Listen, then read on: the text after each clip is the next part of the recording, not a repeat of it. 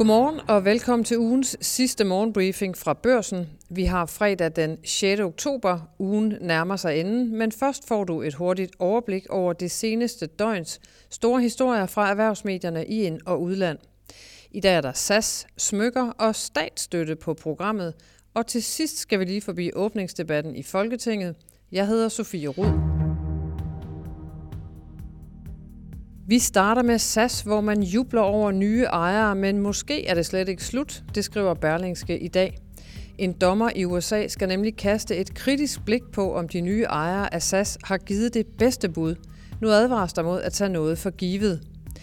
En amerikansk dommer skal tage stilling til den nye ejerkonstruktion, og hvis der kommer en køber med et bedre bud, har denne dommer ikke særlige følelser for den ejerkreds, der blev meldt ud på pressemødet i tirsdag, skriver Berlingske. Flere centralt placerede kilder siger til avisen, at det er muligt med et nyt bud. De advarer samtidig mod at tage det for givet, at de nye ejere er endelig på plads. Børsen har været til kapitalmarkedsdag hos Pandora i London. Det handler dagens øh, tophistorie om. På få år er Pandoras smykkesalg faldet enormt. I Kina lyder det fra topchef Alexander Lachik, så nu vil Pandora relancere sit brand i Kina og desuden på gå ind i øh, Japan, Sydkorea og Indien. For trods makroøkonomisk modvind vokser Pandora verden over, og på torsdagens kapitalmarkedsdag fortalte smykkevirksomheden, at der i de kommende år bliver fyret op under vækstkedlerne. I lokale valutaer skal Pandora vokse op mod 10 procent om året frem mod 2026, hvor toplinjen kan ramme 36 milliarder kroner – Investorerne, der har udsigt til at modtage op mod 17 milliarder kroner i udbytter, kvitterede torsdag med at sende aktien i vejret med 10,2 procent. I flere af de nabolande, der ligesom Danmark har en stærk grøn industri, bliver der i øjeblikket lukket op for statsstøttekasserne. Som børsen skrev tidligere på ugen, har flere lande dette efterår udskudt grønne lovplaner og tidsfrister, men til gengæld skruer nogle af de samme lande op for statsstøtten. I Tyskland er de tre regeringspartier blevet enige om en støttepakke på næsten 60 milliarder euro i 2024, blandt andet med ekstra penge til byggeri og vedvarende energi. I Frankrig vil regeringen afsætte 7 milliarder euro ekstra til klimaomstilling også næste år, men i Danmark har regeringen indtil videre ikke gjort brug af EU's nye muligheder for at give udvidet statsstøtte til grønne teknologier, som modsvar til de gigantiske investeringer, der finder sted blandt andet i USA og Kina. Når andre lande deler ud til den grønne industri, er Danmark nødt til at gå med, lyder appellen fra Green Power Danmark i børsen i dag. Markant fremgang på omsætningen sætter tøjgiganten bestseller under pres for at nå firmaets klimamål. Det skriver Finans på sin forside i dag. Tøjbranchen er en af klodens helt store klimasyndere med ansvar for op mod 10 procent af de globale CO2-udledninger. Og nu melder en af branchens mastodonter herhjemme altså om store udfordringer med at nå sit klimamål. Problemet ligger i det såkaldte Scope 3, som ser på leverandørledets klimaaftryk. Her går bestseller tilbage og udleder hele 30 procent mere CO2 end året før.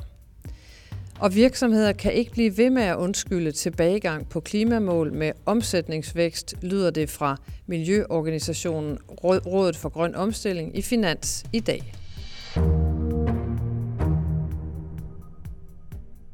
Alibaba, den kinesiske e-handel og tech-gigant, er under anklage for mulig spionage i et europæisk transporthop, nærmere bestemt i Liège i Belgien, det skriver Financial Times. Den belgiske efterretningstjeneste oplyser, at man kontrollerer Alibabas brug af følsomme data efter mistanke om, at styret i Beijing udnytter sin voksne økonomiske tilstedeværelse i Vesten til at indsamle følsomme data. Flere europæiske regeringer øger i stigende grad kontrollen med de påståede sikkerhedsmæssige og økonomiske risici, som kinesiske virksomheder angiveligt udgør. Det er en del af en bredere revurdering af EU's traditionelle åbenhed over for handel med Kina. Alibaba benægter ifølge Financial Times alle anklager. Elon Musk skal en tur i retten det amerikanske finanstilsyn The Security and Exchange Commission, eller SEC, sagsøger nu Twitter-ejeren og Tesla-stifteren ved en federal domstol i San Francisco for at tvinge Musk til at vidne i tilsynets undersøgelse af Musks køb af Twitter i 2022. Det skriver Bloomberg News. SEC-undersøgelsen handler blandt andet om, hvorvidt Musk overtrådte værdipapirlovgivningen i forbindelse med købet af Twitter Inc. aktier, men også om hans udtalelser og den måde, han har håndteret dokumenter på i forbindelse med handlen. Søgsmålet kommer ifølge SEC, fordi Elon Musk ikke mødte op til et planlagt øh, vidneudsagn i San Francisco i september måned.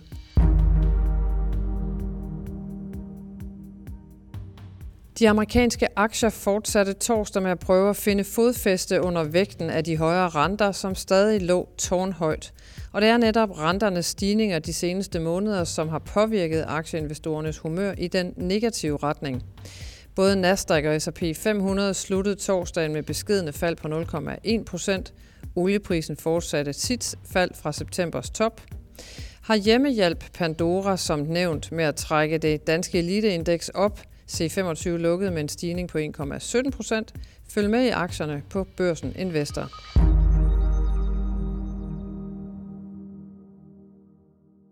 Torsdag stod den på politisk åbningsdebat i Folketinget. Det er en af de helt store debatter, som begyndte tidligere om morgenen og først sluttede ud på aftenen. Og der er lagt op til en udfordrende politisk sæson for SVM-regeringen. Jeg har derfor bedt børsens politiske kommentator Helle Ip om at fortælle, hvad hun lagde mærke til under den lange debat. Politikerne debatterede mange emner, alt fra øh, kokain over danskernes arbejdsindsats til top-top-skat og havmiljø og folkeskoler og koranafbrændingsforbud. Øh, men først og fremmest udstillede debatten, at regeringen går et noget usikkert år i møde. Øh, man kunne tydeligt mærke, hvor øh, Socialdemokratiet er mest presset i øjeblikket. Øh, det ene er, at Mette Frederiksen ikke er lykkedes med at overbevise om, hvorfor det er nødvendigt, at danskerne arbejder mere og ikke mindre. Hun bliver kritiseret for at være moraliserende. Og det andet er, at især Venstrefløjen angriber Socialdemokratiet og regeringen for at prioritere skattelettelser over velfærden. Og det sidste kan blive et problem, når regeringen engang efter efterårsferien præsenterer flere skattelettelser. Øh, Pelle Dragsted, enhedslistens nye frontfigur, sagde direkte, at velfærden er i dyb krise. Øh, og det er nogenlunde det samme var SF inde på, og hvis den opfattelse breder sig, ja, så bliver det ikke lettere for det socialdemokratiske bagland at sluge nye skattelettelser. Men hvad med Venstre? Det parti er jo også presset i målingerne.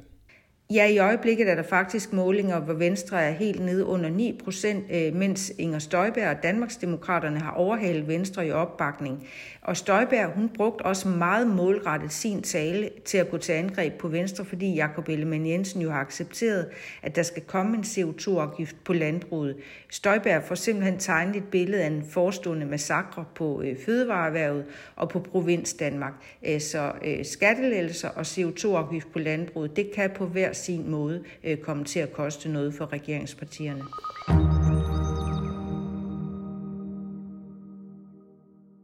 Vi er nået til vejs ende for i dag. Tak fordi du lyttede med. Mandag morgen er vi tilbage igen med en frisk briefing. God fredag og god weekend til dig.